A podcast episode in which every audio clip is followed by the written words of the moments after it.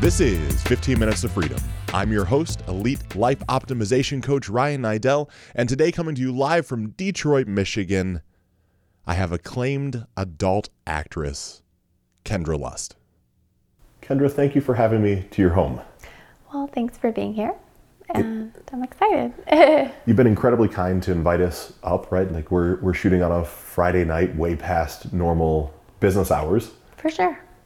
And it's just so cool to have got to spend a few hours getting to know you now.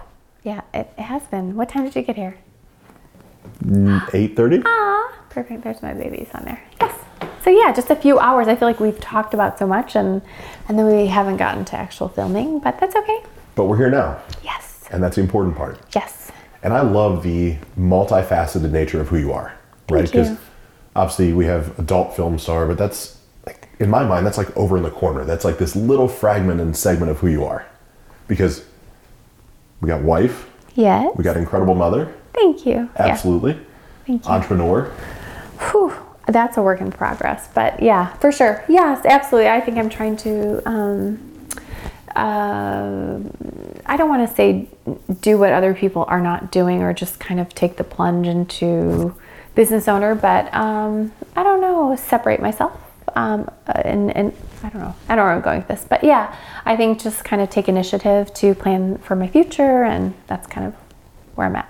Well, absolutely. And you have a lot of things. I know we, we won't touch base on all of them, but you have so yeah. many things in the works to propel your career forward in perpetuity, like for forever, right? You're, you're looking long-term. This is not, yeah, no. hey, I'm on film for this amount of time and yeah. I'm just going to continue to make a living this way. Like you're diverse. Yeah, I tried. I tried to. I, I think I understand shelf life, and mm-hmm. um, kudos to a lot of the women who, uh, like Nina Hartley, she's been in the industry for an incredibly long time. Like thirty, forty oh years now, it seems like, like, right? Like the eighties. Crazy. And, um, you know, still kind of owning what she does. But but for me, like my life is, is, um, is, is a little different and the kind of the path that I want to take. So for me, I, I love to perform, and I always tell people I'm I'm a performer first. However, I want to kind of I'm intrigued by the business aspect mm-hmm. and and and and what I can do with that. And um, yeah, so for me, that's I don't know. They're both sex is always number one. I shouldn't say that, but but I I am I, I think about passive income and and how I don't always have to be on to be um, creating revenue. Of course. So, but when you say that, like. Passive, you're finding out now from the entrepreneurial side. Yeah. It's not really passive. Like you said last night, you were working till two o'clock in the morning, like yeah. working, working. Yeah, I was, I was. You know, and I mean, I was. I was physically in front of the camera for part of that, but then the other part was kind of brainstorming and, and, and thinking, okay, how are we going to do this? Or how can we strategically plan, you know, this to, to make this happen? So um, I think it's all relative in mm-hmm. all honesty. Absolutely. Yeah. Because you have, you're not only in front of the camera, you also do work behind the camera too, right? I do. But in all honesty, I'm really horrible at directing. And I know that. I own it one hundred percent. I thought, oh my gosh, yeah, I'm going to direct, I'm going to produce, have this production company, Lust Army Productions. And I was really excited and really proud of it uh, when I launched it. However, when I started to actually direct, I realized I'm much more intrigued about being in front of the camera. Mm-hmm. I am an exhibitionist um, for whatever reason. I love sex. I love pleasing others. And for me, I would get so wrapped up in watching the sex in a voyeuristic type of, of mode that I neglected my duties as director. Mm-hmm. I would just, like, I want to be there. Oh, you know, and I would really get into it. And, and for me, like it okay all right okay um let's take a step back. Like, okay, maybe you're not so good at this. Yeah, you wanted to do that, you wanted the autonomy to to say, to say this is the type of scene I want, this is the scenario, blah blah blah. But at the end of the day, I'm I think I'm always going to be a performer first, and because of that I got lost as a performer and mm-hmm. neglected my um, director duties, and, and and that's okay. And you know, it's it's self-awareness and learning what you're good at, and I'm really not that great at it, so it is what it is. Lesson learned. But, yeah. But under the lesson, costly lesson. Well, I was going to say, but, how many films are underneath the Lust Army right now? Yeah, no, I mean, I did six movies, mm-hmm. so, um, you know, twenty-four, twenty-five scenes, but, um, you know, it was, it was, it was cool to kind of get my feet wet, and, and I feel like if you don't shoot, you don't know if you're, if you don't shoot, you can't score, and it, you know, it, you kind of have to put yourself out there and see what you're good at, and, and try different things, like you said, diversify, and uh, ultimately, that's not my thing. And I respect, I have the utmost respect for for great producers and directors, um, because it is more than what people think. It, it, it, the actual job itself is more than just directing. I mean, it's it. There is a lot to it. And for me, I didn't like that pressure mm-hmm. when um, I'm in front of the camera or behind the camera. I don't know, I just want to perform, that's it. I just want to do what comes natural, and for me, that's just sex. I think it's so beautiful to know your zone of genius, right? Like, yeah, that's what I, I call it with, yeah. That's your thing. That's my thing. But that's been your thing, right? Like, you've, I'd love to talk about, if you're okay with it, just the background Whatever. of yeah. you and your husband, right? Like, yeah. and being together. When did you guys first meet each other? Okay, so we met in elementary school. I was the new fourth grader coming in, like, at the end of the year. And I remember my parents being nervous, like, okay, you know, at the end of, you know, the school year, they're going to be uh, transitioned into a new school. And Um, my husband at the time was in fifth grade, and um, he didn't like me very much, but I was the new girl, and I don't know, I, I had the worst haircut in like fourth grade. I don't even know how anybody thought I was cute, but I made a really cool friend, April Shako. I went to high school with her. She's awesome. And um, I don't know, it, it, I mean, people were receptive to me, and, and um, all except for him, I guess. He was like, I don't like that girl, or whatever. It was kind of a tomboy, but, but yeah, we met uh, years ago, and um, yeah, our, our relationship kind of evolved. Like, middle school, we didn't really pay attention to each other, and then high school, when I kind of developed or whatever, he he was intrigued a little bit, um, and we started dating then. So, yeah, we started dating in high school. Mm-hmm. Yeah, so fourteen. Many, so you guys have been together a fair amount of time, right? A long we don't time. We, we don't have to name ages. Yeah, and, things like and that, I'm not ashamed. I'm proud. Like, I I own. my age, I own, yeah, I'm o- I'm okay. I, I'm the type of woman, like, I don't want to be, um, I'm not trying to be twenty-five. Mm-hmm. Like, I own own my age and, and, and who I am. I, I just don't want to be looking older than what I am. So I'm, I'm totally good with who I am, right. For sure, one hundred percent. And so you guys dated in high school. Mm-hmm.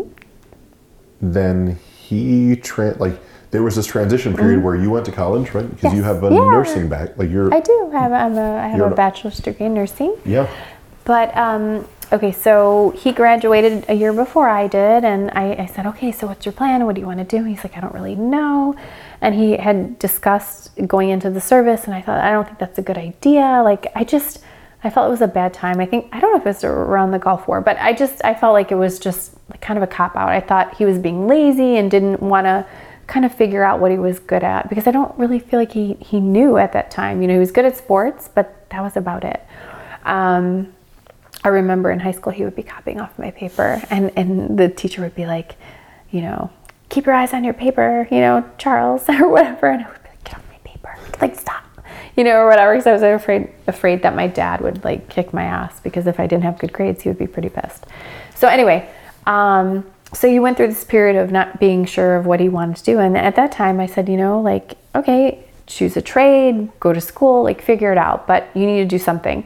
So at that time we were apart for about three years. And then um, he eventually figured out what he wanted to do. And I was in college taking my prereqs for nursing. And um, we decided, like, hey, we love each other and we know what we want. And why are we playing games? Like, I don't know, maybe trying to make each other, you know, the stupid games you play when you're young, you know, but at that, we were still intimate because we had great sex even back then. And uh, anyway, so we got back together and we've been together ever since. So that was like early two thousand. So like, or, okay. or yeah. Mm-hmm. Yeah. And, and during that, like you said, the three year window when you were mm-hmm. apart, you shared with me, like, you were still enjoying sex. Like, sex has been yeah. a core competency, a core component of your life. Always. Like, it, I, I remember from a young age being very, um, and I, and it's not that I was like abused in any way. People think, oh God, she was she, did she have daddy issues or things like that? No, I just, I always remember being like having this sexual aura about me, or, or feeling sexual, or just, uh, just, I don't know, knowing what felt good with my body. And I, I don't know, from a young age. And, um, with him, he was kind of the opposite, where he hadn't had a lot of sexual experiences, and we were essentially each other's first, sort of. Um, Wait, time out. I love this, essentially. What what does... Well, I mean, I had an experience prior to that that was kind of not necessarily... Um, I don't know how to put it, but it wasn't... Uh, I didn't necessarily agree, but I di- didn't disagree. So it kind of happened, mm-hmm. um, but I don't really count that just yeah. because it was a situation that kind of evolved. And I, I, anyway, so I really consider him and I, like a consensual um, fornication. If that's the right word. Yeah, is that the right word? Sex, sex. Sex. Yeah, yeah, whatever. Say, I mean, this is, this so that was like, you know, so for us that was like um, our first experience was together, and um, yeah, and it was pretty special even back then. Short, but but it, it was pretty cool. So so yeah, so we each I always say like we're each other's first, and we'll be each other's last. Mm-hmm. So yeah. And then we fast forward. You guys get married. We got married. So after he figured, okay, I'm gonna like go into the police academy, I kind of know my way, and I was really proud of him, um, and he was, I mean, a great great officer. He really took pride in what he did. He received many many um, awards, and he was on a special unit, like, so he did really well, and um, I was really proud of him. And um, then he was injured, um, so he had several knee surgeries on his knee. Unfortunately, he had the, I don't even know that they had the option that he could do desk, like sit at the desk, but they said, well, you know, you're in therapy or whatever, you can sit at the desk. And he, he was, it was not for him, he, because he was just kind of like in the mix, always had to be on the go. He loved the adrenaline, so that it kind of wasn't him. So he did take a duty, duty disability. He received full, full pension, and, um, So yeah, so I mean, he served almost twenty years, so it was like pretty awesome. Yeah. And to make it out of Detroit for, for that amount of time is pretty awesome. It's a long time so, in Detroit. Yeah. So, um, and he sacrificed a lot. He worked a lot of overtime. He drove really shitty cars so I could have the nice cars, so I could, you know, work and, and go to school. And um, he did a lot, like to to help me uh, further my education, because like at that time my parents weren't able to kind of help me, so it was a good thing. Of course, that whole yeah. time you end up getting, I mean, R N into nursing. Yeah. Talk to me about that for a second, because you you had, it wasn't like you just went to a hospital and I'm just going to be an R N. Yeah. You spent time in as yeah. a prison nurse, right? Like you have some yeah. really really crazy stuff. Yeah, it was really cool. So in high school, I took a program. It was a co-op program, and at that time, it's so funny. I had some. Um, some a couple girlfriends who were going to do, or were doing it too, and um, so we would go to school for a few hours, and then the last part of our day we would go to the nursing home, and we would give um, patients baths or like showers or whatever, and um, you know, we got to kind of like shadow the nurses or whatever and kind of see what they do. So for me, I loved it. Like I am a self. selfless human when it comes to um, people who are ill and, and vulnerable, and um, for me, that is, I feel like, and I don't need to get emotional, but I feel like in this industry, like I, I'm missing that, and I miss giving back to the community. So for me, it was a beautiful thing, and I loved it. The good, the bad, the ugly, the cute little Irma who used to spit and pinch us because she was so pissed off that we wanted to give her baths, you know, whatever, because, you know, she was old. Like, leave me alone. Like, I don't I don't want to do this. Like, let me do what the hell I want to do. But um, at the end of the day, I loved being able to give back and to um, take care of people in their most vulnerable and, and you know... Um, You know, I I I just love I love the human connection. So for me, when I did that, I knew like that's what I wanted to do, and there was nothing anyone could say to me that was going to change my mind, no matter how difficult it was. I just knew when I could make somebody smile, when I could, you know, make their day better, when I could make them feel good. Like for me, I was complete, and that's mm-hmm. and that from that point on, I knew I want to be a nurse, and this is this is my passion, and this is what I'm going to do. So. Which is such a beautiful story. But how does the shift go from, yeah. I'll say traditional nursing yeah. or something like that into right the right? prison into, system? Oh my gosh. Okay, so um, Um, at that time, my, my husband was uh, still on the force or whatever, so he was working, and, and a lot of times I remember asking him when he'd come home, like, how was your day? Like, what happened? He, and he would say, like, I don't want to talk about it. You know, like, when I come home, like, you're, like, this is, like, therapy for me. Like, I just, I don't want to talk about my day. It's, like, kind of like the same shit. When you keep seeing bad day after day, you become cynical, you become jaded, you become hard, desensitized, and, and that's kind of who he was becoming. So when he came home, he just kind of wanted to forget about that. And, and I, I don't want to go into statistics, but Um, statistically, a lot of um, police officers or people in law enforcement, um, they struggle with addiction of some sort, whether it be alcoholism or, you know, whatever it is. They they tend to have unhealthy vices. And, and um, I was grateful that, you know, he, he didn't have, I don't know what that was, that he didn't have that. You know, he would just come home to me and it and things would be good. So I, I learned, you know, over the years not to kind of ask how his day was, but I was just really happy that he came home safe. And that's just, I mean, ultimately that's what I wanted. But I, I, I just thought, like, okay, let's talk about your day. Because I'm so intrigued with, um, you know, I, like, I love watching forensic files and, like, all of those, like, true crime things. But I guess when you're living in it and that's your reality, you don't want to bring it home. So because of that, I thought, okay, I want to help to understand what he's going through. How can I do that?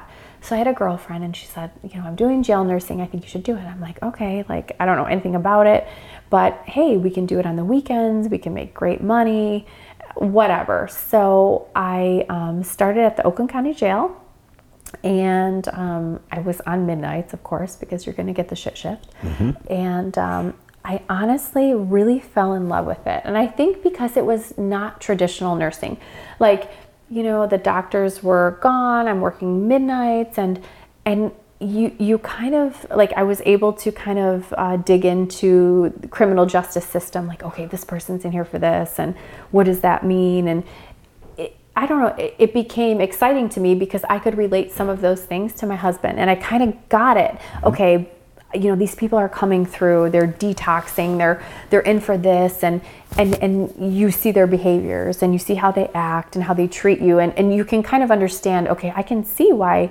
you know, he might be jaded, and and you know, those those types of things. So for me it was a, a way to kind of relate to him, um but it was it was it was really cool. It was interesting because it wasn't conventional nursing. You know, you got to kind of be a different personality, you know. It's yeah. kind of cool. Did you ever feel unsafe there? I did.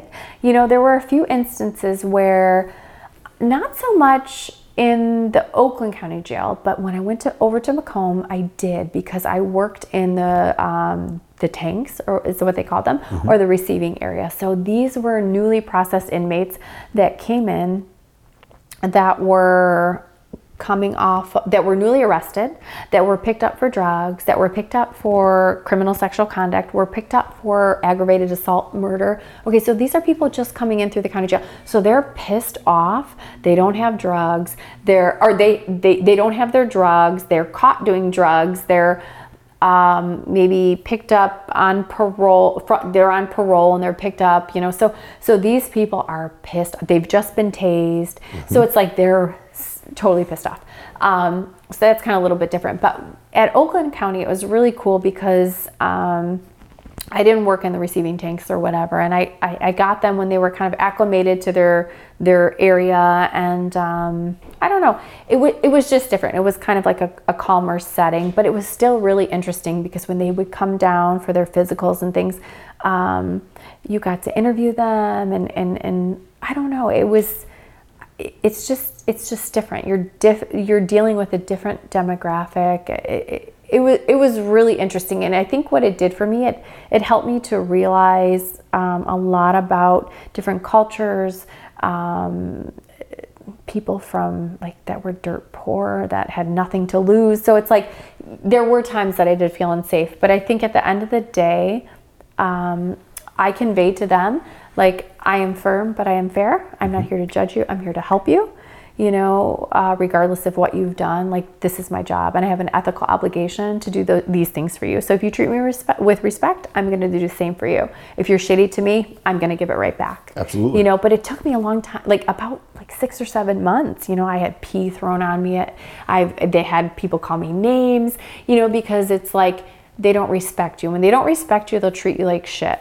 Once they earn your, re- you earn their respect, they tr- they treat you a different way, but it, it it's like common sense is not that common, and I didn't have a lot of it. You know, I was I didn't really I didn't one hundred percent like That's... I didn't realize like I don't know some of the I I, I mean I don't know I I guess uh, I I wouldn't say I don't have common sense, but street smarts is completely different than book smart. I was book smart, but street smart, I hadn't been exposed to the element of crime or the, you know, the element of maybe somebody who had been in um, a situation where they had negative uh, contact with the police all the time. It was never a good thing. So, you know, it's like two different worlds. So it's really eye-opening. Well, it's so me. intriguing, because to me, who I would view to be now, mm-hmm. you're incredibly street smart. Yeah, it nah. took a long time. Yeah. Right, like, but I've been burned. Like I said, it took pee to be thrown on me. It took,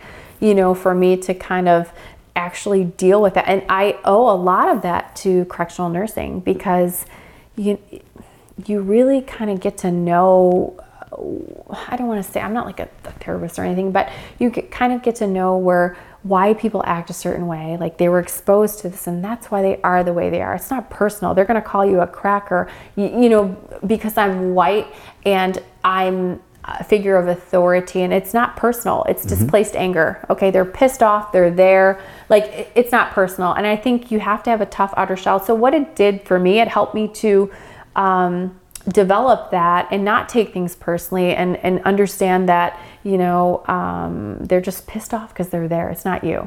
And if you kind of let your guard down and you talk to them like a human and you treat them like a human and you have respect with them, they will respect you, and, and they will too be able to connect. And, you know, I mean, not always, but a lot of times, you know, that's, that's kind of what they want. They wanted to be heard. They wanted to be listened to. They wanted to be treated like a human being, not a criminal, so to speak. Of you know? course. Because we're, We're all, I think at any given point, we're all capable.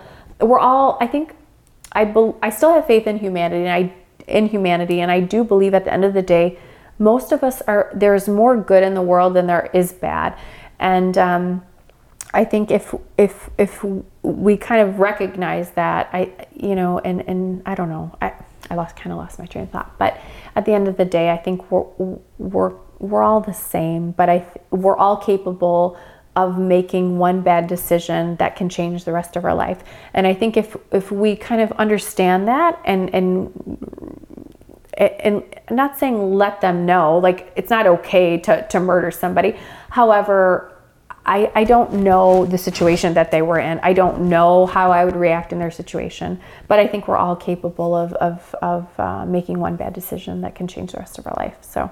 Well, of course, and I love that. I mean, I oftentimes say, murder's bad, right? But if someone came into your house and was mm-hmm. going to threaten your daughter or your mm-hmm. family, one hundred percent, it doesn't even cross your mind, like they'd be dead. That's it. That's why I have a thirty-eight special. Right? I because mean, and it, yeah, and with a laser, because I'm not that great of a shot. Right. Let's be honest, you know. But but yeah, that's that's why I have. That's why I carry it, and and because you just you just never know. No. And so. Well, and if we backtrack, right, you get married, and you said that from the sexual side of you, and I'd like yeah. to weave back and forth, because I, I truly view you. You have this truly brilliant story about business, not only as a nurse, but also where you sit now. But there's been the sexual undertone that's just always been there, always, right? Like consistently. Always. And so you, you get married, and you said that you decided to sit down with your husband or expose him to, we'll yeah. say, the quote unquote lifestyle. Yeah. And if someone doesn't know what the lifestyle is, would you mind yeah. explaining what that means and how that works? And okay, so it, it's kind of crazy, but I remember one night we went out, and this is a little um, prior to us getting it. And um, I was like, wow, like, and my husband even said, he's like, oh my gosh, like the women were so nice to you and everybody was so nice. I'm like, this is like the coolest bar. Like everyone's just so nice. And I realized we were at a lifestyle party. So we learned what the lifestyle was. And because I had no clue that any of this ever existed. I know, so stupid. I, did, I never knew. But like, but you, no, you like no. sex, you didn't know. No clue. I knew like people like, you know, maybe entertained other people, but I didn't know there was an actual lifestyle. Mm-hmm. So um, after my husband and I got married, like we had talked about like, oh, you know, when we were apart, did you have sex with anybody? Or like, did you experiment? And he was like, nah, like, like I didn't. Like he would go to strip clubs here and there and like flirt around with people. He, but he never had, I'm like, you never had sex with him. He's like, no. I'm like, seriously, nobody. He's like, no. He's like, I knew you were my queen and that was it. And it just, I just knew it, like, whatever. And I was like, oh, that's fucking bullshit. Like, mm-hmm. I'm going to get you laid this year. So like the first year we got married, at least the first couple years, I was like, okay, I'm going to get you laid. We're going to have fun and, and whatever. So I signed us up on the site and, and he's like, what the hell? So, so we had fun with, you know, other couples, single girls, and we just kind of were exploring his sexuality more because for me, I was more experienced. Mm-hmm. Um, but really not as much as I really thought. Once I get into porn, I realized I wasn't as experienced as I thought. Really wasn't. Nope. So, so kind of during that lifestyle side, mm-hmm. when the first time that goes on, are you guys watching each other? Like, how how does that?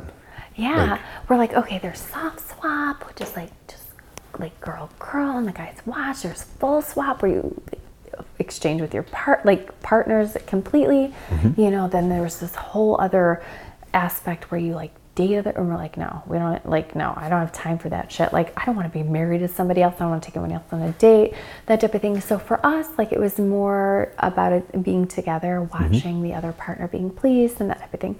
So that's kind of what we did. Like, if I wasn't attracted to the guy, but I was attracted to the girl, we do a soft swap. Mm-hmm. So like, it was like the rule was we never took one for the team. Although I did take one for the team a couple times because I was like, girl, so hot. Like, you should just be able to. And I'm like, fuck.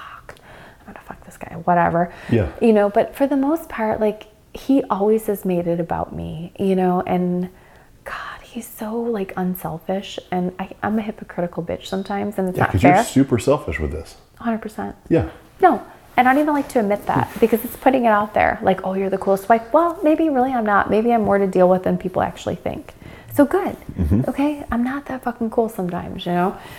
So um, ultimately, he's the shit. He's amazing. Mm-hmm. He he is a much better partner than I could ever dream to be. one hundred percent. Mm-hmm. And I know that. And when people say, oh, you're lucky to have her, it's like, well, maybe I'm lucky to have him because he's pretty fucking awesome. Yeah. So, um, so yeah. So we, we, we did that, you know, for, God, I remember like throwing sex parties. I was baking chocolate chip cookies naked and like having all this fun. And, and all here in greater Michigan, we'll say. one hundred percent. Greater Detroit. one hundred percent. We were living our best life, so to speak. And yeah. I hate to use that douchebag term. But while you're, while you're a nurse, true. While yeah. he's a cop. Oh, one hundred percent. Right? It's just like. We were just having fun like for seven years. And I think at the end of the day, it's not like we were hardcore swingers. Like, we want to fuck and we want to bring this girl or guy home tonight. It was more like. We enjoy the atmosphere. We enjoy being sex positive. We enjoy. I enjoyed dressing up sexy, and and dancing with girls, and like just having fun.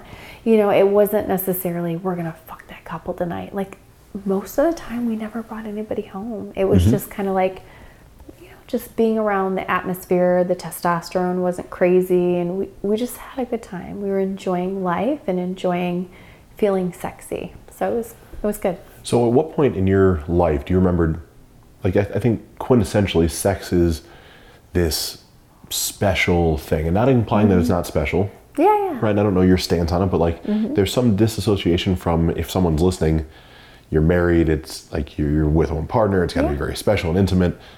And somewhere along your evolutionary journey, you're like, it sounds like it's just sex, right? Like it's just something between a man and a woman that's yeah. in our D N A that we should just do it and... Mm-hmm. Like, when did that happen? You know, I, I, I, I don't know that it was like something that clicked. I just, I, I think part of, you know, getting into the lifestyle had to do with some things that had happened in my life, mm-hmm. you know, and I thought, okay, like, don't go through midlife crisis like my dad did. Like, just have fun, you know, enjoy sex and get it out so you don't cheat on me down the road. Like, in all honesty, yeah, I, I wanted him to experience it and realize, like, I have the platinum pussy. Yeah. That's it. This shit is platinum. I okay? love it. That's it. This yeah. is the money. This is the shit. Mm-hmm. Like, you can have all these other, you know, B-list bitches, but this is fucking the shit. Mm-hmm. Um, it's like I knew it, but I had to prove it. Like, sorry. That's all right. So like, so for me, like part of it was that. Um, but I, I lost track of the question because, you know, whatever. But I, I, I, I don't know. Um, I lost track of the question. No, it's sorry, fine. So, it's fine. So you more or less said, like, how did it? Like the disassociation, because what? Okay. Oh yeah. Yeah. So I, I feel like when I don't overanalyze things and I just kind of think like it's it's just sex, it's nothing more, like I feel like when I have time to sit and think about it, then I start overthinking because I can overanalyze. But I think at the end of the day, we we are all we're not really truly meant to be monogamous. I feel like there's only a few, like beavers and like there's only a few um, warm-blooded or mammals that are that are truly meant to be monogamous. So I I I feel at the end of the day, we all want variety, and, and we all want, you know, to to be desired and to feel sexy and to, to experience something different, you know. But at the end of the day, I only want to cuddle with someone. Like, I only want to share certain um, parts of, of, of intimacy with someone, and that's him. Mm-hmm. Like, that's my husband. You know, sex is just sex, and that's just it. It's it's it's primal. It's it's you know, it's, it's just fucking. It's feeling good, and and it's nothing more. However, for a lot of people, it is more, and it's hard for a lot of people to to separate that. But I don't know, maybe if you have enough sex, you, I don't know, maybe it's just who we are or how our D N A is made, but, but at the end of the day, like, sex is just sex. There's sex, and then there's love, and there's intimacy. I only want to take care of him. I only want to grow old with him. I only want to share certain things with him, and, and there's other people I just, I just want to fuck, and it felt great, and we had a great time, and that's it, and I'm done. Like, I don't feel a connection with them other than sexual energy. Mm-hmm. And I don't know what clicked and, and why that happened or, or how we disassociated that, but for whatever reason, maybe it was forced because of things that have happened in my past, and maybe it was organic or a combination of both, but it just happened, and that's just... Well, it works, right? It's not so much yeah. to, to judge or question. For me, it's... I love what you said about beavers, because this is... There's no good way to segue into this. I do inherently agree with everything you just said, like the primal nature to go out and, especially as men, reproduce. That's, right? That's in all our we do. Physiological D N A. That's, That's how all, we're wired. Yep. Let's go You're get somebody wired, pregnant. Excuse me. Over and over yeah, and over yeah. again. Like in you and women, right? And mm-hmm. to be sexist, you stay home, that's take okay. care of the kid, right? No, like but this is all um, goes back to uh, no, like you said, primal. Um, I don't want to say caveman, but that's just that's just kind of how things were designed to be. Well, absolutely. Like Aborig- yeah. ab- Aboriginal yes. cultures right now in yeah. Africa are still operating the same way. It's a tribe one hundred percent. Of people. Everybody yes. has sex with the other ones. Your the goal is reproduction for survival. That's it. And you still have the person, the man and the woman that are your person. That's right. right. That's it. And that's my chalk. Like, that's it. Yeah. Like, that's it. Mm-hmm. But then over time, we've... Who knows why, right? But the thing of marriage has to be between just one man and a woman, and you get married, and I think that's oftentimes one of the reasons for like high divorce rates, things like that, right? Like that level of not being truly satisfied, not having, at least as a man, a woman that's sure. sexually in touch with herself or willing sure. to explore, right? I think we're already predisposed to want to go out and smell different flowers. And and spread your seed, which I get. Not saying like I'm always okay with that, because I think mm-hmm. there's a part of me, because of what my whole dad situation, mm-hmm. it pisses me off. Yeah. But, you know, and, and I can't help that, but but that's science, and that's that's the way it is. Of course. So. And I don't want to, only because you brought it up a few times, and I don't want to dive into it. No, it's fine. But the dad side of things, at some yeah. point in your life, so, can you we at least brush over to say, like, when that inflection point was? Like, your, your mom yeah. and dad were married, you had a good childhood? I had it. And people always think, like, oh, yeah, you know, because she did adult, she has... You know, these, she was, had daddy issues, or she was this, or she was that. And it wasn't that. I had a great childhood. Mm-hmm. My dad was present. He was, you know, always there for, you know, he made sure, you know, I, I did well in school and academically and in sports. He was, he was there. Like, he was encouraging, and there wasn't uh, drug abuse, alcohol. There was nothing of that sexual nature, nothing. So he was great the first twenty years of my life. And then mm-hmm. he just went through his own midlife crisis. Yep. Um, and, you know, it's like, I don't know if it's good or bad, because in all honesty, though, I, I honestly feel that during the most important parts of my life, he was there for me. He was solid. He was a great father. He was a great husband. Like, he he was there for me during the developmental parts, mm-hmm. what I think it's like birth to five years are the most important. Yep. And he was there. And he he did everything. I don't want to say he was supposed to do, but he did everything he was supposed to do, and he did it well. Mm-hmm. Okay, he was a great provider, and, and all those things. And then after, like, you know, after twenty years, he decided that, you know, hey, I've done my job. My kids are eight, both, you know, I was, my sister was eighteen, I was twenty. I did what I was supposed to do. Now I'm going to live for me. Mm-hmm.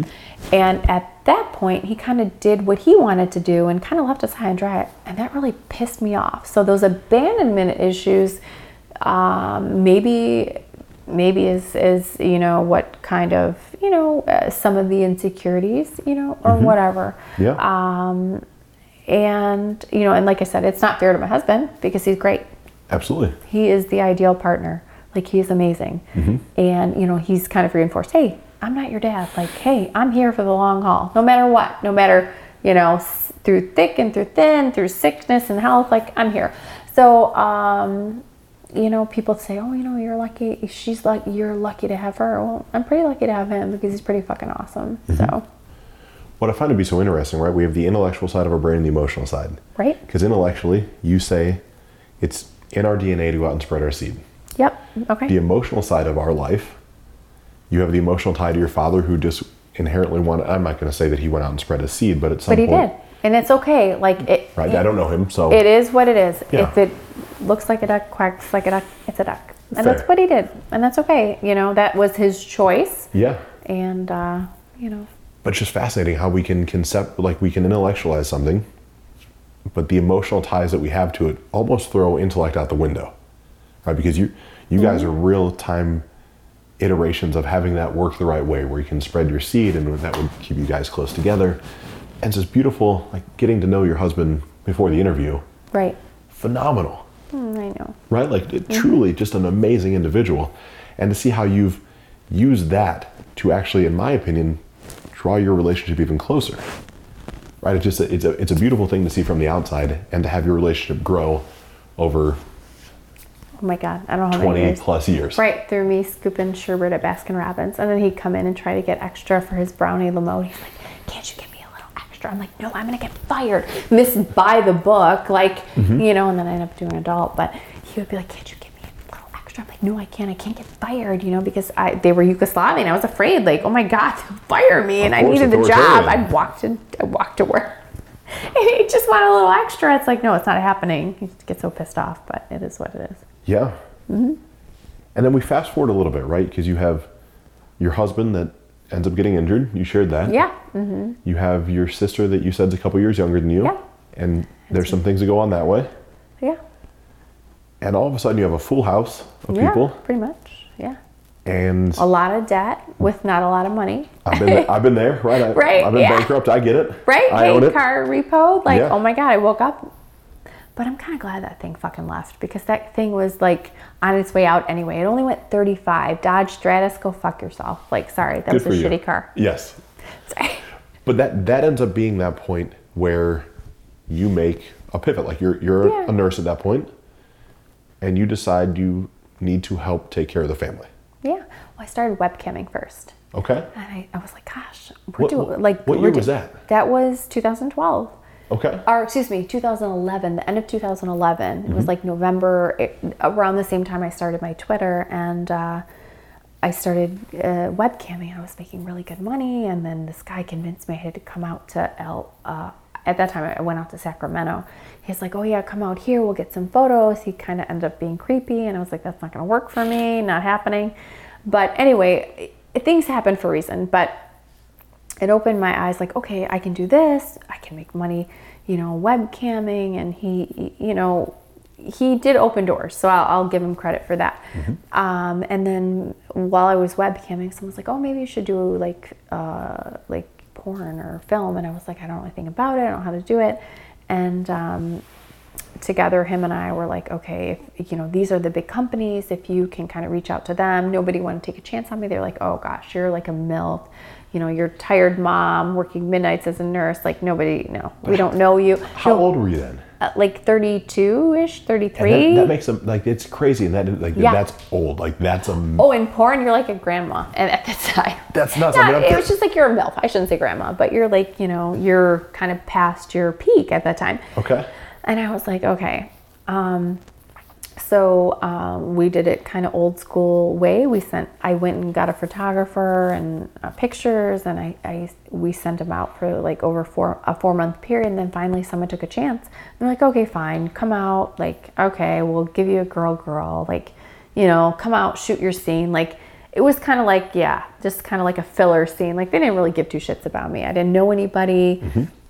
You know, what do I really have to offer? And then um, I, I probably, I had the toughest director that there is to date.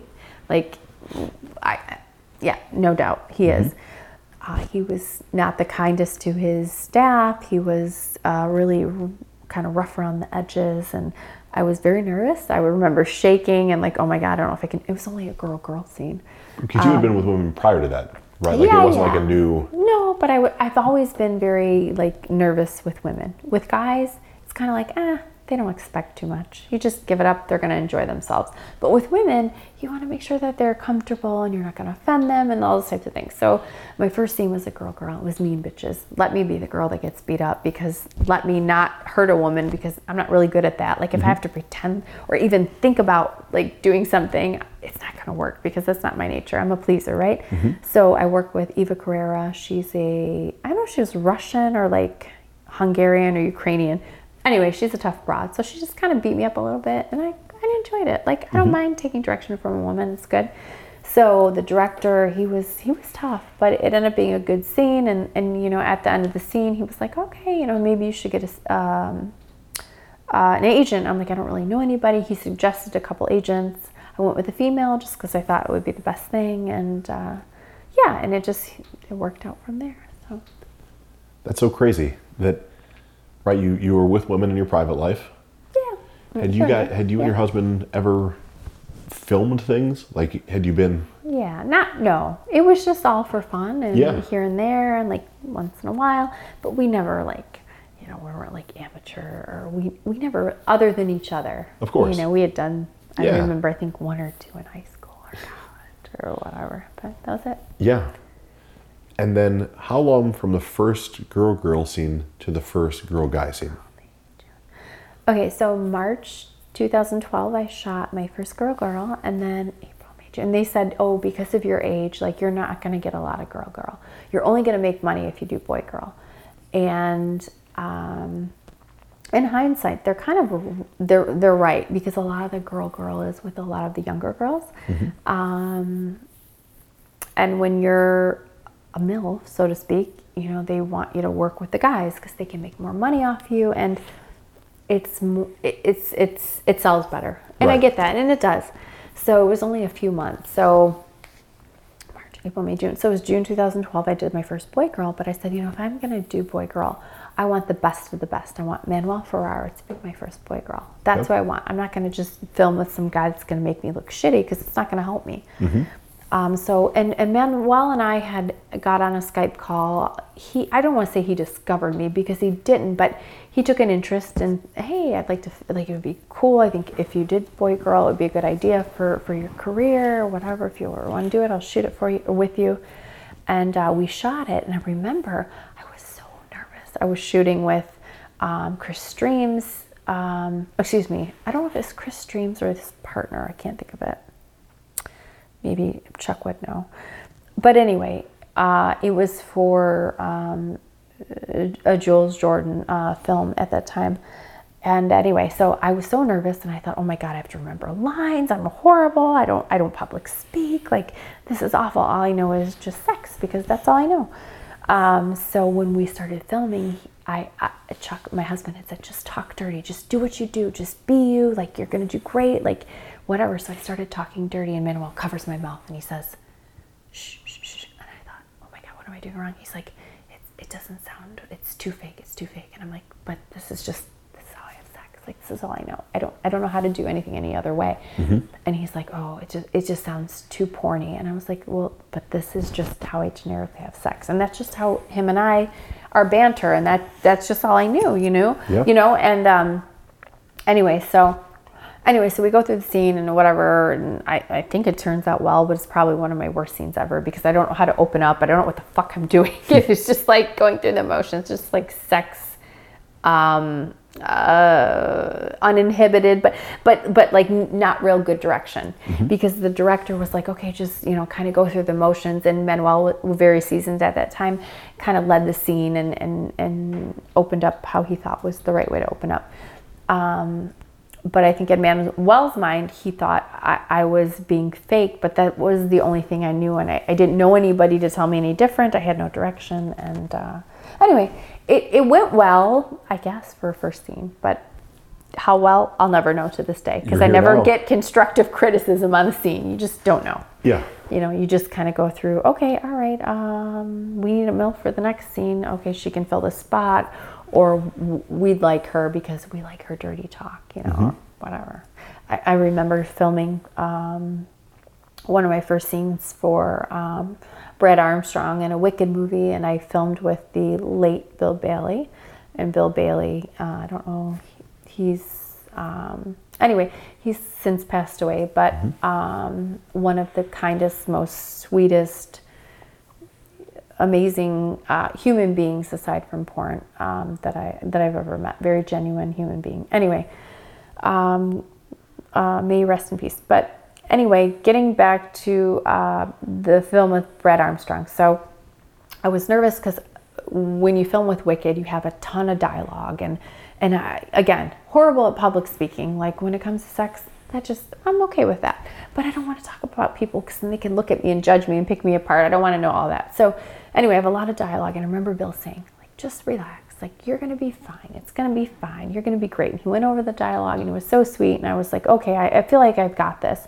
But I really didn't. Um, so we, we get into the sex portion, and all of a sudden I start talking dirty, and Bill looks at me. I, I'll never forget. Like, he looks at me like, holy shit. Like, he's like, you're the sweetest girl, but you've got the filthiest mouth, like during sex. And, and I think people were kind of surprised because I was just a sweet, nervous girl from Michigan with this accent that Brad still makes fun of. But um, the dirty talk kind of kind of took him over the edge. And I don't know if that's kind of something that I was known for, but um, whatever. It is what it is. Yeah. Good times.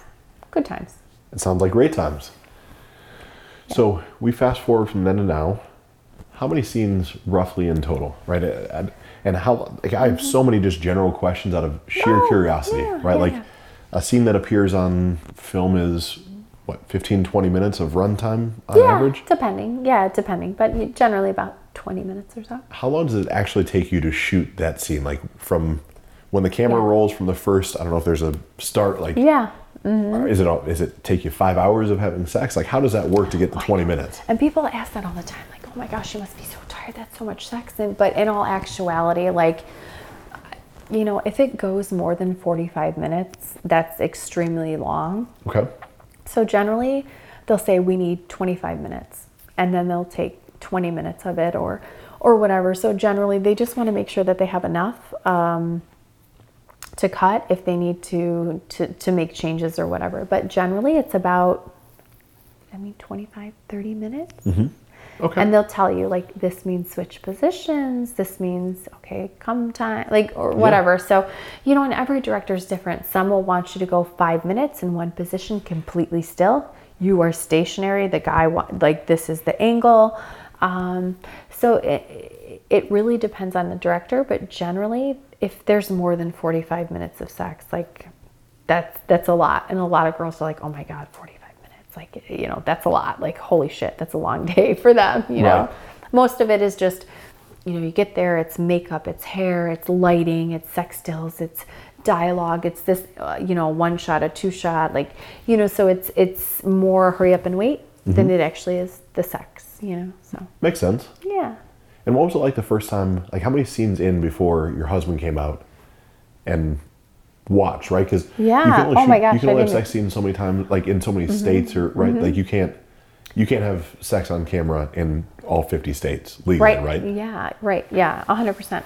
So, I mean, I, I would have to say, like, he he generally, he would, you know, maybe, he would, he wouldn't always come out when I would, when I would film. Mm-hmm. So there were times where he would, he would be at, be at home and, and because we have a family and things like that. And, you know, it just all depended on the, the situation. Um, but it wasn't really until I started directing that he would come around. He would mm-hmm. never wanted to be that creep. He never wanted to make a woman, a girl feel un, uh, uncomfortable or another guy.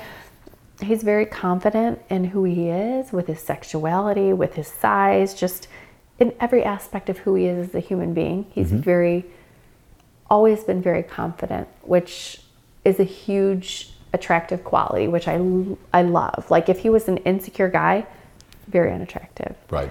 Um, So I I always liked that about him, um, and admired that and wished that I could maybe be a little bit more like him. Mm-hmm. Um, but we're all made differently. But anyway, so I think I don't think it was until I actually started to direct and produce that he actually came on set, you know, and really. Yeah, yeah. And he, I mean, you don't, he, he didn't want to ever change who I was or how I performed or any of that. You know, he wanted me to be my authentic self. So, and it's, it's, like directors and producers of other companies, they don't want spouses, they don't want significant others on set because of the, you know, some people get jealous or it changes kind of the dynamic. And, and, uh, but yeah, he was always, he was always good. So.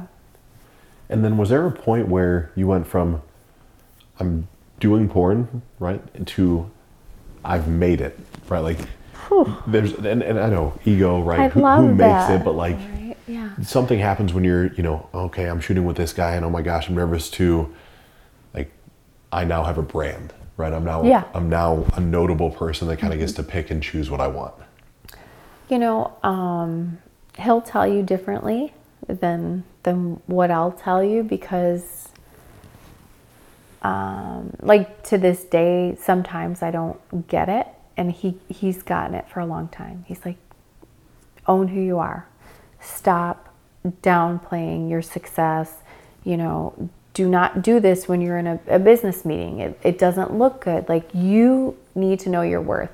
So for me, it it it's not until recently, probably over the last year and a half, okay, two years, yeah, that I've kind of gotten to to to recognize and kind of know who to know who I am.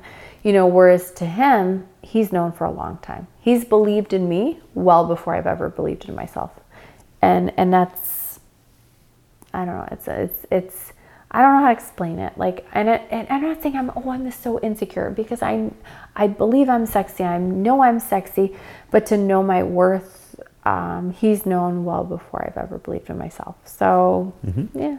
I don't know. I don't know how to answer the question, but probably within the last year and a half, two years where I can say, okay, no, I am Kendra Lust. I can dictate who I want to choose with. I can, I deserve this rate because I know I'm worth it. Mm-hmm. You know, where, um, yeah, yeah, it takes a while. Because you, you've won awards, right? It's not like you're like, yeah, I mean, yeah, but for a you long know, time, there's been awards on your mm-hmm. Oh. hypothetical mantle, yeah. right? I don't know. Yeah, yeah, you know, and, and for me, like, all I wanted was one. I wanted my one A V N, I wanted my fleshlight, and I don't know, I think those were kind of the standards I, that I set for myself, and I wanted to be able to make X amount per year, you know, so, mm-hmm. like, I've, I've, I've accomplished those things, and, um, and now I've exceeded that, like as far as awards. And I always tell him, I'm like, you know, at this point, like, I don't really give a shit about awards. They collect dust. They don't, they don't really make you any more in the industry. Like you mm-hmm. can win best newcomer and your rate's still lower than what my rate is or what uh, an accomplished performer, you know, in the Hall of Fame or, or um, a new girl, you know, mm-hmm. it, it it's, it's really...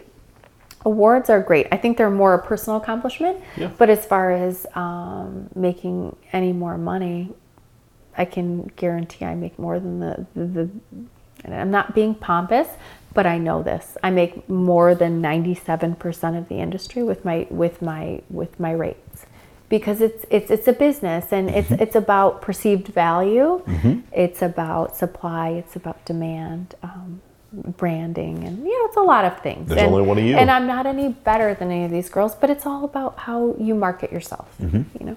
Absolutely. So. so you talk about rates, and this is always so fascinating to yeah. me. Mm-hmm.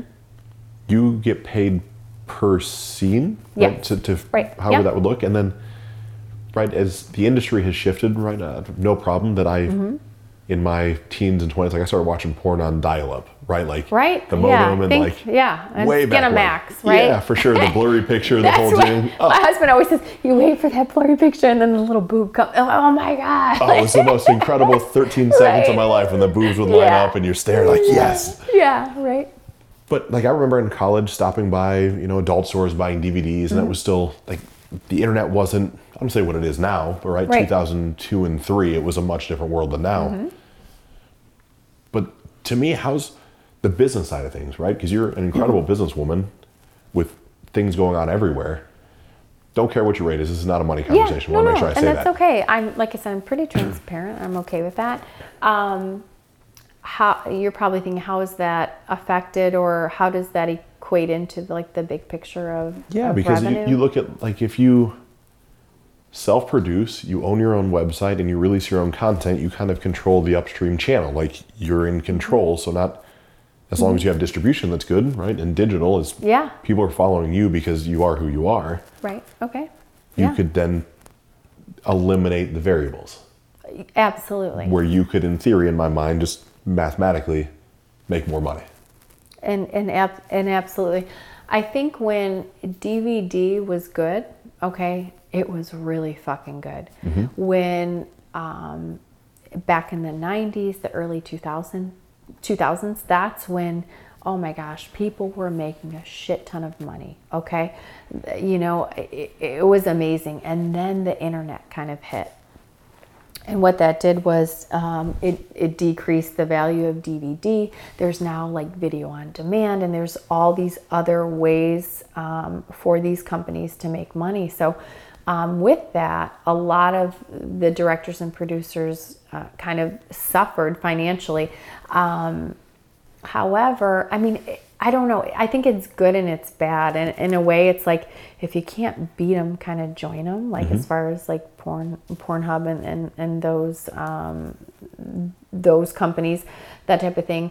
So ultimately, I feel like it, you know, the industry has grown. There's more performers, there's more companies, you know, so I mean, that's a good thing, but in a way it, it, it is bad. I don't know anything other than what has happened since two thousand twelve. Right. So I don't have much to compare it to. Ultimately, from when I was a nurse to when to adult, I'm making a shit ton more, mm-hmm. okay? Mm-hmm. And I'm grateful for that. Um, but a, a lot, of, you'll hear a lot of the, the old school like directors and producers saying, oh my God, like, you know, I don't make near as much. And, and they don't. Um, but for me, um, from two thousand twelve to two thousand nineteen, I, I I'm grateful because I make a lot more because there is a there there are more platforms for the performer mm-hmm. um, to to kind of do their their own type of content. But I think too the the the shift of of what people want, like the millennials want something different than what maybe the people in the two thousands did. You know, they wanted that D V D, the unattainable, the girl that they couldn't kind of connect with, where they maybe had to write. And I still get some of those, you know, fifty, sixty year old guys who will send me notes and letters and, and cards and things to my P O box, really? Where they're not really into the internet. Yeah. You know, but a majority of my fan base is nineteen to thirty-four. They're the millennials who who want the Snapchat, they want the OnlyFans, they want the amateur type stuff. So for I know that it has changed, and, and a lot of the old, like Diabolic and a lot of those old school producers, they've lost a lot of money, but it has really become more beneficial to the performer, to the top performers, where they can monetize on, you know, having a fan base and being able to cater to, to, um, the Snapchatters and, and the people that want that in the here and the now, like right now, what you're doing type thing. So yeah. I didn't really answer your question. That went really long and long and long, but. No, you answered beautifully, because like the days of the contract stars, like I remember the first book that I can really remember reading for pleasure was Jenna Jameson's How to Make Love Like a Porn Star. Oh my God. I still have it, right? In, That's in my, so this awesome. box, right? I was eighteen or nineteen and I hadn't read like just to read, right? We're in college, you're reading yeah, textbooks. And I'm like, but and I was so how fascinated. Exciting. Yeah. Right? Just by the story of her life. Like it's, and for me, it's never been from a judgmental place. It's always been just a general curiosity. curiosity. It's like, mm-hmm.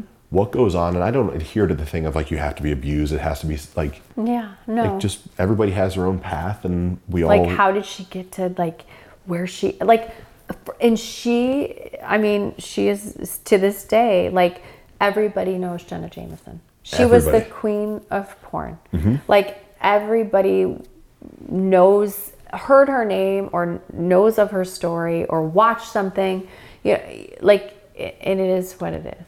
The first naked so. woman in radio on Howard Stern's Private Parts, right? Yeah. Like it was like, mm-hmm. this woman was everywhere at that time in life. Beautiful. Mm-hmm. Yeah. Absolutely. And to see, like from that book, it was a big, if I remember, like contract stars, like you got signed to yeah.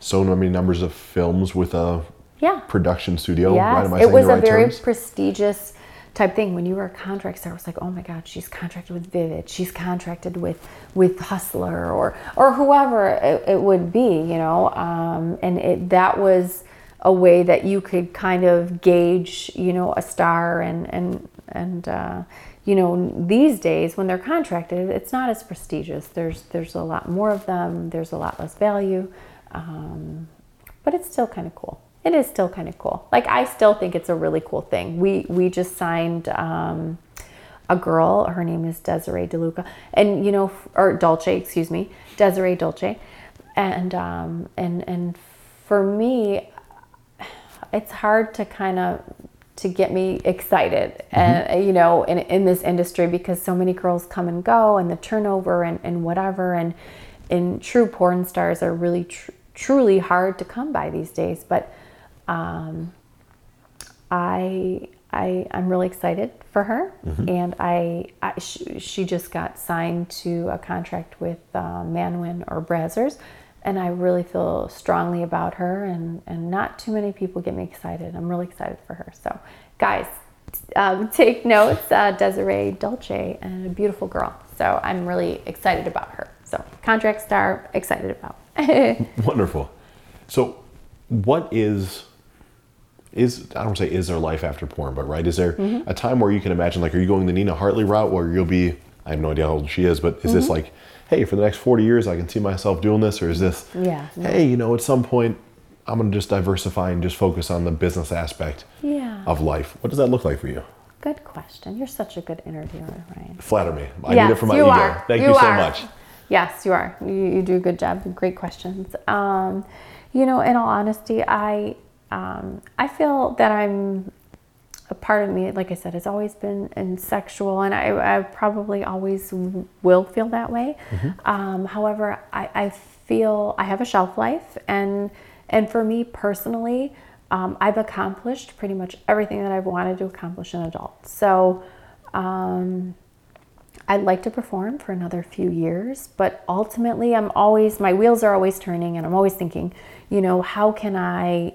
Um, be successful not having to be in front of the camera. And my and my husband will say, oh gosh, if it's in front of the camera, you always want to be there, you know, you, you, but you got to think long term, you know. So he, and it's and it's not like a, from a, a jealous or an angry place, but he's thinking work smarter, not harder. Of course. You don't always want to have to be traveling, and, you know, traveling wears on you, and, you know, you get all anxious and when you're away and those types of things. So let's, you know, think, think, um, smarter, not harder. Let's, you know, just because you have to work, you, like you're good at sex, every you know that, I know that, everybody knows that.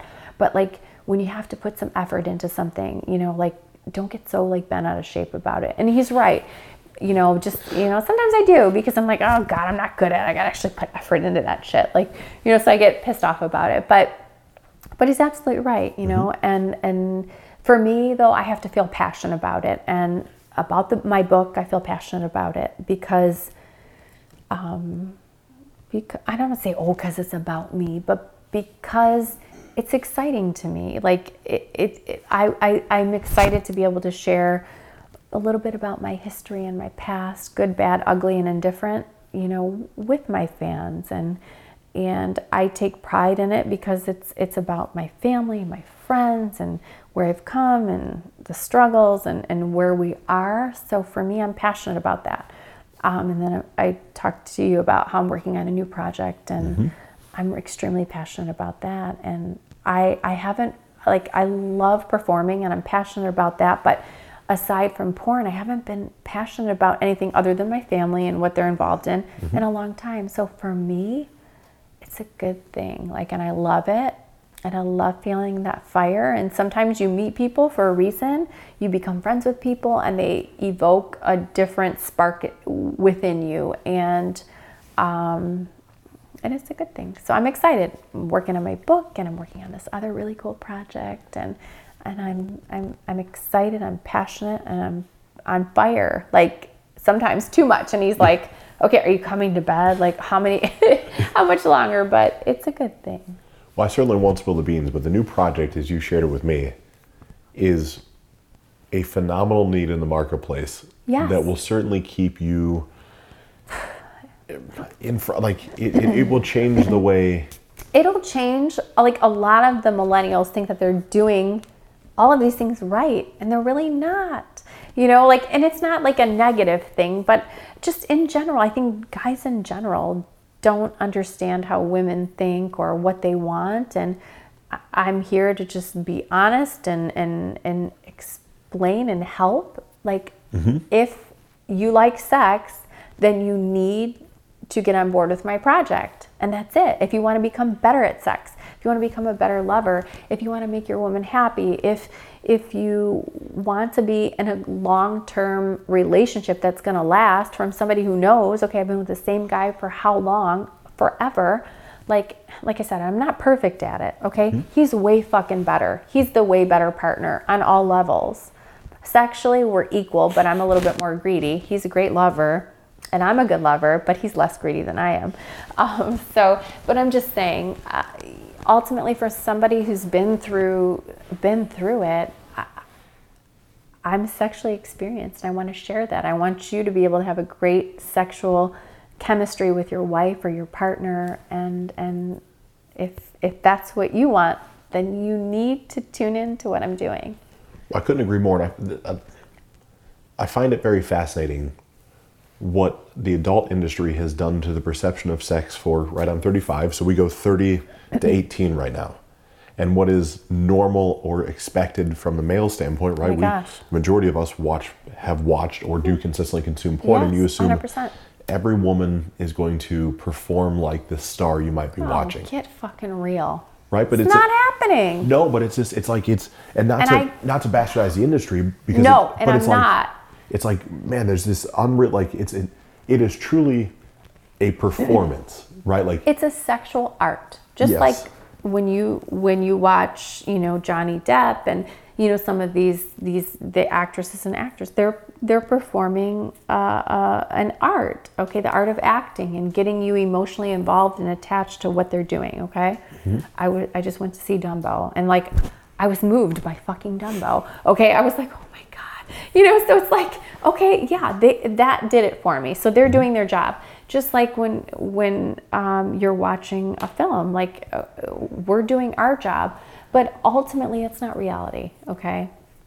Dumbo's not going to fly, and every girl's not going to squirt, okay? Yeah. That's it. That's the good, the bad, the ugly. Every woman is capable, but if you're you're going to be the partner Um, that wants to take the time, and if your partner actually wants to do it, because not all girls actually want to. I don't even like squirting. I'll be honest. It does not feel that fucking good. Mm-hmm. I could care less. It does nothing for me. So it, it's getting to know your partner. Anyway, there's more to it than what meets the eye. So is porn reality? No, it's not. Is it a teaching tool? Is it, you know, on some levels, yes, but ultimately it is just a show to get you to where you need to be for that moment. It is, it serves a purpose. Sexual satisfaction, sexual release, and that is it. It is not reality. Um, and that's it. So when you say not reality, right, you no. love sex. I do. I do enjoy sex very much. How much of what happens on the scene? Obviously, you're flowing, you're in the moment. There's yeah. got to be some scenes where it's just like yeah. everything that's there is actually real. Mm. And then there's some, and I say real, right? But yeah, but there's got to be reason. some scenes that require much different skill in acting. one hundred percent. one hundred percent. You know, and all of that is relative. What director you're working with, who's your talent. ninety-eight percent of the people I work with, I'm not sexually attracted to. Mm-hmm. Okay? So when you are there on set, you need to kind of go to that place to kind of get you to you to where you need to be to perform that scene. Because ultimately at the, ultimately, at the end of the day, you are being paid for a sexual performance. Mm-hmm. That is it. That is it. You are not being paid to connect with this person. You're not being paid to like this person. You're not being paid to enjoy their company or what they have to say or even like what they're wearing or the, the, the role they're playing or what they do in their off time. You don't give a shit. You're there to connect with that person on a sexual level, to be able to do your performance and get the job done so that viewers like what you're doing so you get hired again. Mm-hmm. Okay? That's it. That's it. Nothing more, nothing less. Um, and how well you do that will determine if you're going to succeed in this industry or or not. Um, so your question again was, I lost it. No, it's all right. It was just essentially setting up that framework for how much of it is oh, scripted. Right? Yeah, yeah. Yeah. I mean, obviously, like mm-hmm. like you said, I think you really answered it with. There's, I don't care to name names, but there's yeah, a handful no. of people that you're attracted, not even attracted to, but yeah, like it's, very few. It's I'll easier to flow, and then the rest is. is like, I it gotta is. put on the acting hat. And it is, and and you know, at at the end of the day, it's like, if your director's happy, your male talent is able to perform, that's a good day. Because there's days where you're dealing with a director that's really difficult, and you're dealing with male talent that can't keep his shit together for whatever reason. Okay, gr- as girls, we can fake it, mm-hmm. you cannot. So, you know, it is, um, it's it's not as easy as people think, because you can have a, com- I've been on set with people that I find completely unattractive, annoying as fuck, and I have to perform a scene. If they feel any vibe that I'm completely unattracted or that they annoy the shit out of me, what do you think that's going to affect? Exactly, things yeah. downstairs. And what do you think that's going to affect? That's going to make my day a lot longer, mm-hmm. you know, and things might not go as planned. So, you know, so at the end of the day, I am, you know, I am Kendra Lust when I'm working, but I'm a completely hum- different human being offset, you know, mm-hmm. and, but I do what I have to do to get the job done, because I'm paid to be an actress, and that's what I do. And I like what I do. Um, ultimately, but are some days easier than others? Yes, you know, but for the most part, um, it is more mental than it is physical. I can do the physical. Physical is no problem, but mentally it is, is it is, it's a mind fuck a yeah. lot of times. To put it bluntly, mm-hmm. it is. It's I love a mind it. I, fuck. I love the candor, right? These are all things I'm it just... It is. So much of this is literally my one hundred percent curiosity and just being honored to get to mm-hmm. know you in the industry, yeah. right? It's yeah. been... a part of my life, admittedly, for you know the past three or four years, it hasn't been, right? Being yeah, married, it's yeah. been... Things change. Yeah, they do, right? It's just an evolutionary spot. But if I really look from ten, mm-hmm. just about, until thirty-two, mm-hmm. porn was my go-to, right? right? I'm talking a couple times a day of just like, yeah. you're bored, you look. Like right. It was just like it's it's yeah. a carnal response for me. Yeah, yeah, I get it. And so as you look at your... scenes, right? You're very specific with the, how much you care about your family and how much your home and mm-hmm. like that is first and foremost. Always. And you have a very regimented schedule on how you travel and what you do. You've shared that with me. Seven days a month. If I'm traveling eight days, it pisses me off. And my talent manager, Randy, will say, he'll say to Chuck, I know she's probably going to say no, but like talk to her. Like, you know, this is beneficial for her career, because he does have my best interest at heart. And mm-hmm. both of them, always, no mm-hmm. matter what. Sometimes I'll get pissy with them, but at the end of the day, I know that they have my best interest at heart, and it's only going to benefit, you know, my brand and, and you know, our future. And I understand that. So um, I really, really try to stick to my seven days a month. If it gets more than that, I get a little bitchy, because at the end of the day, my priority is my family. That's it. And and it, and I'm not trying to say I'm any better or any different. We all have different priorities, and it's all relative to our situation. You know, if you, mm-hmm. I didn't have kids and I didn't have a husband that was amazing, then, you know, I might want to be gone more. You know, I would be like, fuck it, I'm I'm out, deuces. You know, I'm gonna chase every dollar, but ultimately I really like being home. I really like being Michelle. That's who I am. Okay, you can Google my name, it's not a secret anymore. Um, you know, and I and I like being home. Is it hard to shut it off sometimes? Is it hard to separate? Yes. But at the end of the day, uh, I'm really good with just just being me and being home with my family and so hanging out. Yeah, no, kind of boring, kind of nerdy. He makes me way cool. Yeah. I don't even know how to pick out cool shoes. He picks out my sneaker, like my sneakers, my gym shoes, like all that stuff, because I always pick out the not so cute stuff. So, yeah. So, with that seven days, are you shooting all seven days? Like, is mm-hmm. how often are you shooting scenes right now? Okay, so like, okay, so I fly out on Tuesday. I'm I'm heading to Miami. I'm gonna shoot like four scenes, and then I'm like travel days are like two days or whatever. So a day before I'll get in, I'll travel, shoot four, and then a, a day of travel home. So it's like six days. Mm-hmm. Um, sometimes I'll do like store signings for my toy. Um, sometimes I'll feature dance. Yep. Um, sometimes I'm doing uh, photo shoots or traveling for like business with a new project, trying mm-hmm. to kind of like um, collaborate with people, whether they be in a different country. Sometimes you have to actually meet them to talk to them. It's it's better doing that than over the phone. So so it, it it's just it just depends. Sometimes it's just shooting content because, you know, you can only do so much with yourself at home. You know, solo here, solo there. It gets kind of boring. So right. so you just kind of want to mix it up. So, yeah. yeah. Have you ever thought about bringing your husband on film?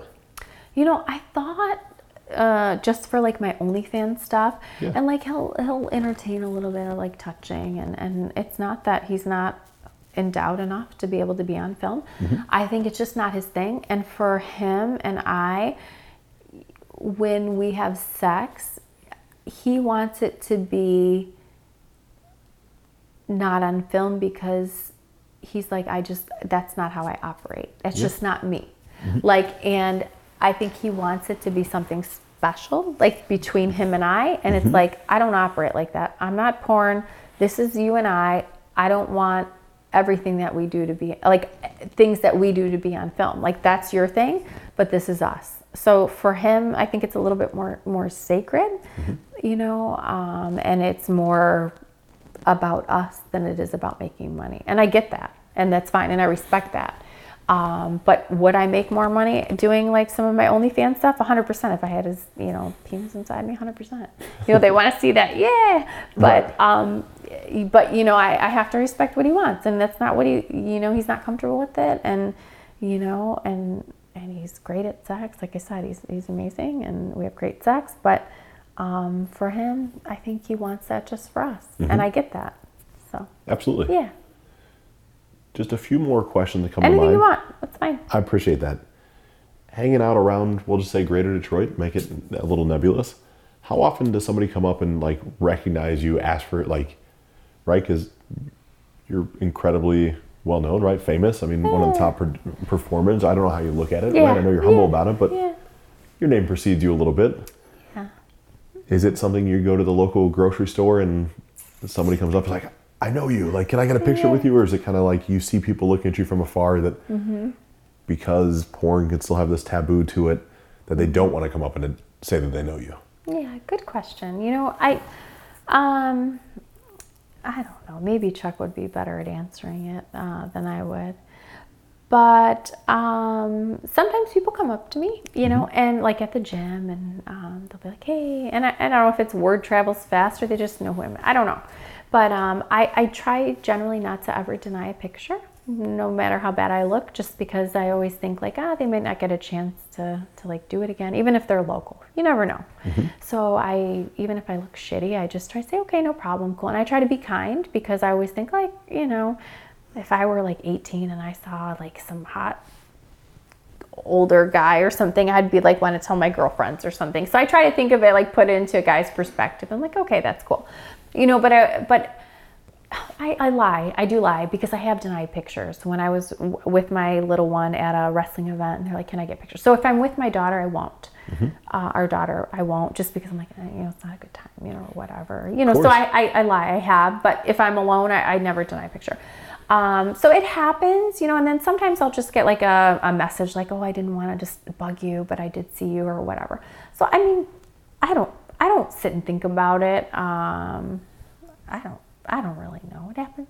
Yeah. Yeah, it happens here and there. Of course. And you brought up your daughter, which is, mm-hmm. let, let's fast forward, we'll say six I keep, years. I keep thinking about you interviewing her earlier. Which was wonderful. I, I had the phenomenal chance to sit with your daughter here. I can't Same place we're that. recording right now. I can't believe that. She was, I don't even want to, I couldn't listen to it because I'm like, I know she's she's something else. But anyway, we won't oh, talk about that. Oh, she's amazing. I mean, such a great little athlete and so articulate. I mean, she was wonderful. I, I truly, like, it was enjoyable. Okay. She'll make a name for herself, I have no doubt. Oh my God, she's something. But as we fast forward, let's say six years, okay. and she goes from seven to thirteen. Mm-hmm. And boys are running around, and it mm-hmm. ends up being, hey, mm-hmm. th- this is, this is, the woman has the same name and looks like your mom, but has a different name, yeah. right? It has the same look. Right, right. But and, I think we're so different.